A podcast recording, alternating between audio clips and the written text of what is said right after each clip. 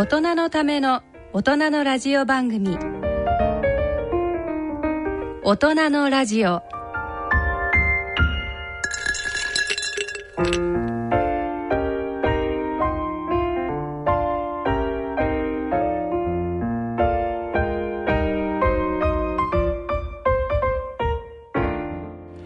皆さんご機嫌いかがですか？社会病理を研究しております安倍健人です。はいご機嫌いかがですか？介護ジャーナリストの小山麻子です。はいご機嫌いかがですか、えー、私は、えー、横浜市大の精神科におりました小坂健二と言います。はい、えー、この時間は病に学ぶと題してお送りいたします。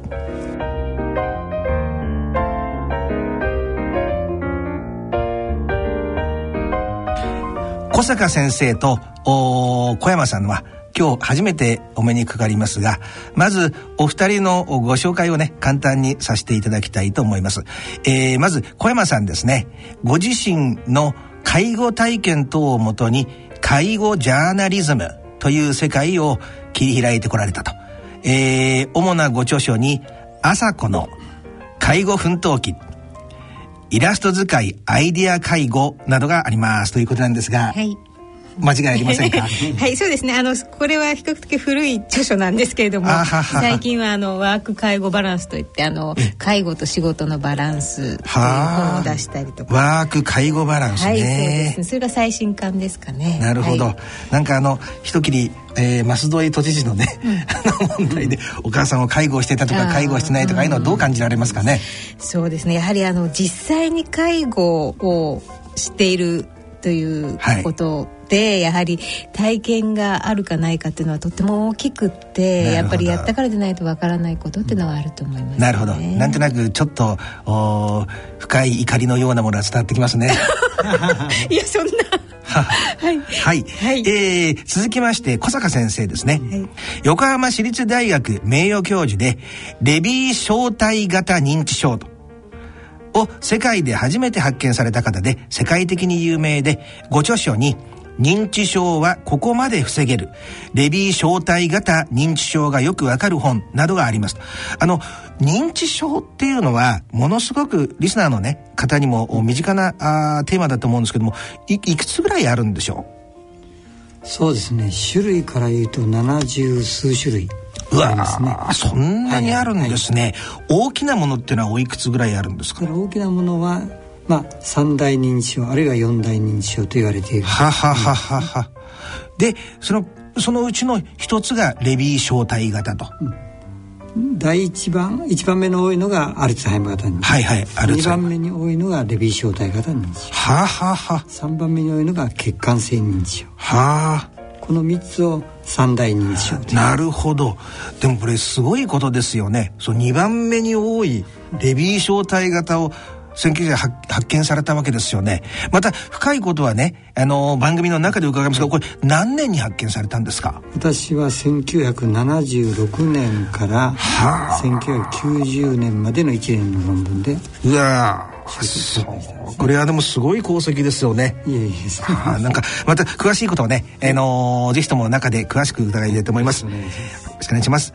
えー、私は、えー、私自身はまあどうでもいいんですが、社会病理を研究しておりましてですね、えー、日本とアメリカの、おで、凶悪犯罪を犯してしまったね、えー、人たちのですね、家庭環境、お社会環境、を、まあ、あ分析してですね、えー、どういうパターンがあいけないとかね、こういうパターンだとちょっと良くないですよっていうふうな、そういう、まあ、あまあ、社会にフィードバックさせてもらってるっていう形なんですけどね。えー、なんか今日はね、非常に、えー、各ご専門の方からですね、詳しい話が聞けるということでね、楽しみにしております。えー、さて、お二人はですね、この6月までは、お二人セットで知れば納得認知症にご出演いただいたということなんですね。あのこれはどんな感じだったんでしょう？小山さん。そうですね。あのセットで あの出演させていただいてたんですけども。あの、えーと、まず先生が、はい、医学的な知識を、はい。はい、あのまあ、おっしゃって、えー、いろいろとご説明いただいてで私が、まあ、現場の介護のこととかを話してであ。のレスあの質問が結構たくさん寄せられましてですね。それに答えるという形で進めてまいりました。なんかあのちなみにどんな質問が来てました？やはりあの認知症のね、うん、あのことであの例えば暴力を振るってしまうとかあいろいろねあと盗んでしまうとか。あ、うん、でも本人はまだだから自覚はあるんだけども、うん、この現実との間にギャップがあるっていうことなんですよね。うん、そうですね。ですよね。まあ早いうちは自覚があるけども、はい、進んでくると自覚がなくなっちゃうんです。なるほど。まあ病識っていうんですけどね。なるほど。うん、私の身内にもですねこの間つ、えー、つい1週間ぐらい前に顔出してきたんですけども、はい、かか家内の側のですね、あのー、まあ、お母さんなんですけどね。まだ、あのー、軽度なんですけども、うん最近のことを忘れちゃうんですね。うん、そうです。でも私が行った時にあんた誰って言われたらどうしようかと思ったんですけど、そういうことはないんですよね。進んでくればあります。あ、うん、あるんですか。早いうちはそれはないんです。ああ、えー、いろんな話を今日伺わせていただきたいと思います。それではあ今回の大人のための大人のラジオ進めてまいります。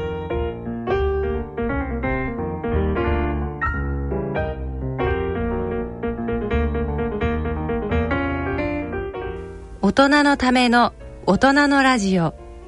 この番組は野村証券ほか各社の提供でお送りします。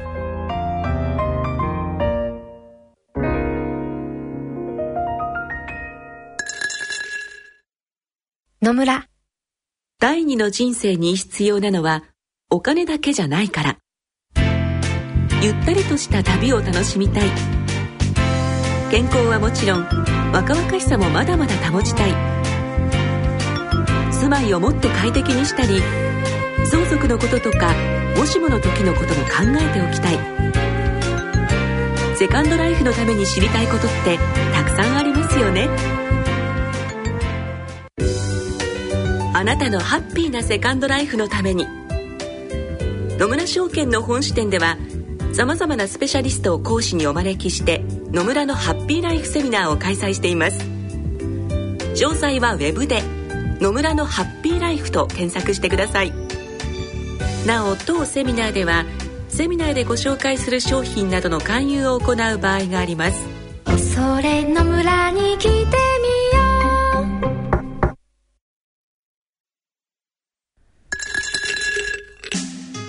う。大人のための大人のラジオ。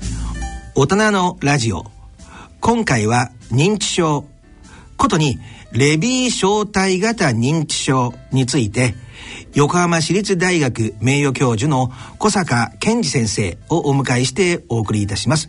司会は私安倍健人と小山麻子さんとでお送りいたします。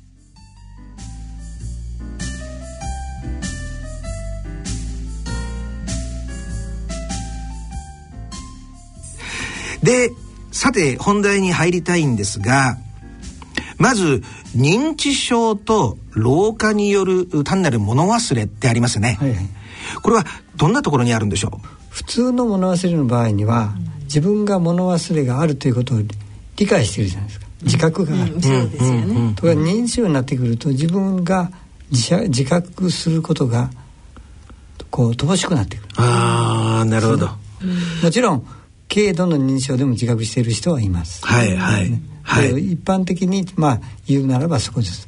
自分で物忘れを自覚しているかどうかというのは大きなポイントの一つですね。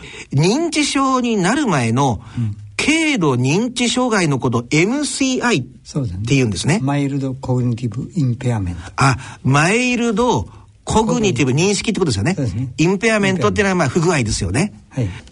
でそれが進行していくともちろん認知病的な物忘れになって認知症になっていく。うんなるほど。ということなんです。うん。まあ特にアルツハイマー認知症になるほど。というそういう流れなんこの軽度の障害の時にですね一番多い症状っていうかそれどういう感じですか？例えば何を忘れてしまうんでしょう？まあ普通は大体最近の事柄を忘れてしまう。ああ最近、ね、例えば先ほど言ったこととか話したことあるいは昨日あったこと。なるほど。とかそういう比較的最近のことから忘れてる。なるほど。そうするとよくある隣の部屋にちょっと物を取りに行って行った時、あれ？何取り切ってきた、うん、そうそうそう。そういうのはよくあります。これが MCI なんですね。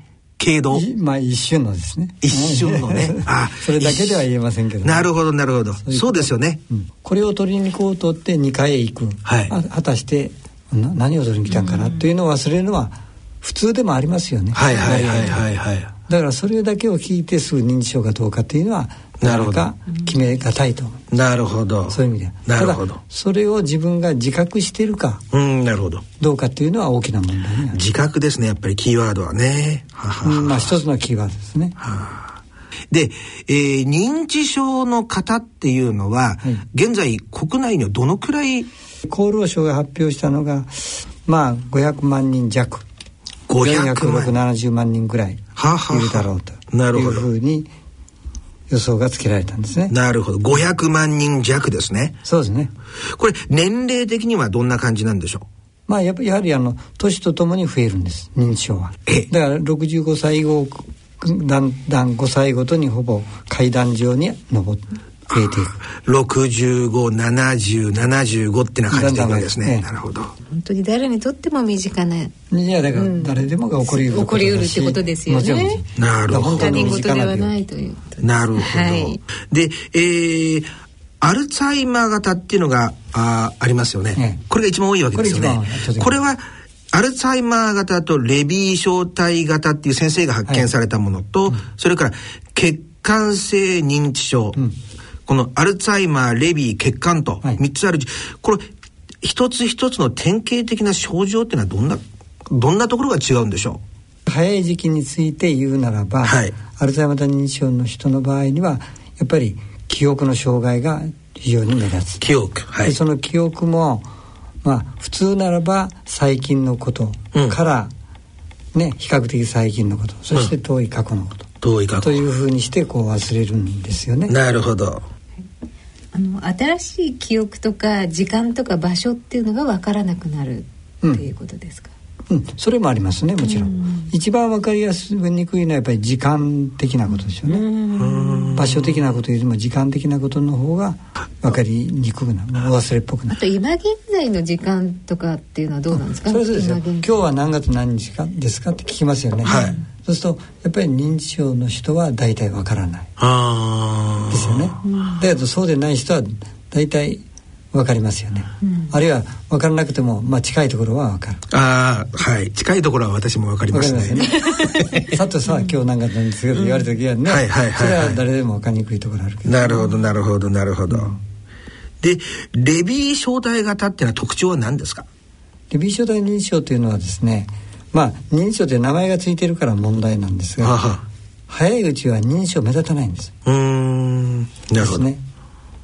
例えばどういうことから始まるかというとまあ割と多いのは夕方になって暗くなっていた時に、はい、誰も人がいないのにそこに人がいる。とかね。幻が見える。原子がね。なるほど。というのはもうこの病気の一番大きな特徴の人ただし難しいところはアルツハイマー認知症でも予感専門専門といって意識障害が起こることあるんですよ。そういう時はやっぱり原子が出たりすることがはあ、その辺の区別が重要。な難しいんですね。なるほど。で血管性っていうのは特徴はどんな？血管性認知はやっぱり例えば普通は脳卒中とかいうようなものが起こって、はい、その後から認知症が出てくる。なるほど。典型的なものはね。なるほど。だからこれは脳出血でもいいし脳梗塞でもいいんですが、はいはい、そういうものがあった後で物忘れが始まってはこれが典型的です。なるほどなるほど。しかしそう簡単にはいかないんですけどね、うんうんうんうん、まあ、うん、分かりやすく言えばそういうことです。わかるいや私はね先生が苦慮されてることよく分かってやっぱり物事どんなテーマでも研究してると、うん、スパッとは切れないんですよね。うえー、だからこういろんな情報を統合してみて初めて診断がねそういうことですよね。だから私なんか診断する場合には本当2時間ぐらい本人と家族と話をして診断をつけるんですよね。なるほど。でそれを5分10分でつけるというのは難しいそうですよね。はい、で、えー、本番前にも見たんですけども、はい、認知症かどうかをまあ、あまああチェックするテストがあるんですね。一応ありますね。認証テストね、いわゆる。ははははは。これってちょっとあのー、資料でね、ついているので、あのーうん、もしあれでしたら小山さんせっかく来たのでですね、はい、一仕事してみていただきたいんですけど 質問だけちょっとざっと流してみていただけませんか？はい、えー、そのその前にね、はい、あのそそれで一番日本で使われてるのが、うん、長谷川式。長谷川式。ああなるほど、はい、なるほど。MMSE、はい、MMSE っていうのは SE ね。これはまあ世界的に使われる。ああなんか長谷川式長谷川式っていうのがあるので、はい、じゃあ小山さんよろしくお願いします。はい、えっ、ー、とでは、えー、質問一番、はい、お年はいくつでしょうか？はい。なるほど。それから、えー、2番今日は何年の何月何日ですか？うん、えー、何曜日ですか？うん、ということですね。はい。そして3番私たちが今いるところはどこですか？うんはい、4番これから言う3つの言葉を言ってみてください、うん、後でまた聞きますのでよく覚えておいてください、うん、1番桜、うん、えー、2番猫、うん、3番電車、それから5番100から7を順番に引いてくださいと、はい、それから私がこれから言う数字を逆から言ってくださいと、うん、682 3529のようなことですよね。はい、そねはい、それから先ほど覚えてもらった言葉をもう一度言ってくださいと。先ほど言ったやつですね。うん、はい、桜猫電車。安倍先生何でしたか？いや、ま、まあの私台本がありますからね。はい。桜猫車だったかな？電車ですね。なんだ、そうか、残念。はい、案外でも忘れちゃいますよね。うん、結構難しいです。それからまた5つの品物を見せます。それを隠しますので何があったか言ってくださいということですよね。うん、それからえっと知っている野菜の名前をできるだけ多く言ってくださいというようなことですね。特にあれで。100から 7, を7を順番に引いてってくださいってことは、うん、7引いて次14引いてってそういうことですよね。うんそういうことですよね。うん、桜猫電車ね。なるほど、なるほど。まあ、ため息ばかりが出てしまいますが、これがあれですけど、リスナーの方ね、どうでしょうかね。でも意外と、こういう、まあ、一つの種類のテストではありますけど、まあ、イメージはつかめると思うんですよね。これ点数によって分かれるんですね。はは、まあ、30点満点なんですはははは。30点満点で、まあ、26点ぐらいまではまあまあ正常範囲内。あでそれより落ちてくると問題だよという。あでもなんか私正直言って 今こう番組でやってるからあれですけど23点ぐらいの可能性もあるかもわかんない。でもちょっと焼酎飲むともう少し成績が上がったりするかもわかんないんですよね でもどうなんでしょう。これが例えば点数が低くてもその社会生活がっていうこともありますよね。これはあくまでも認知機能テストだけですから、テストですからね、これだけで判断するわけじゃない。けど、あくまでも認知症かどうかの判断の一つ。ですよね。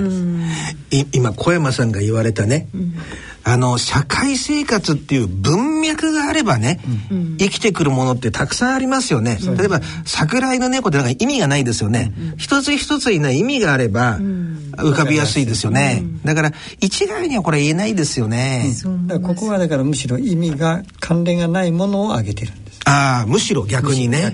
なるほど。じゃあやっぱ意味があるわけだ。いやいやいや。ちょっとわかあのリスナーの方ついてきてますかね？話にですね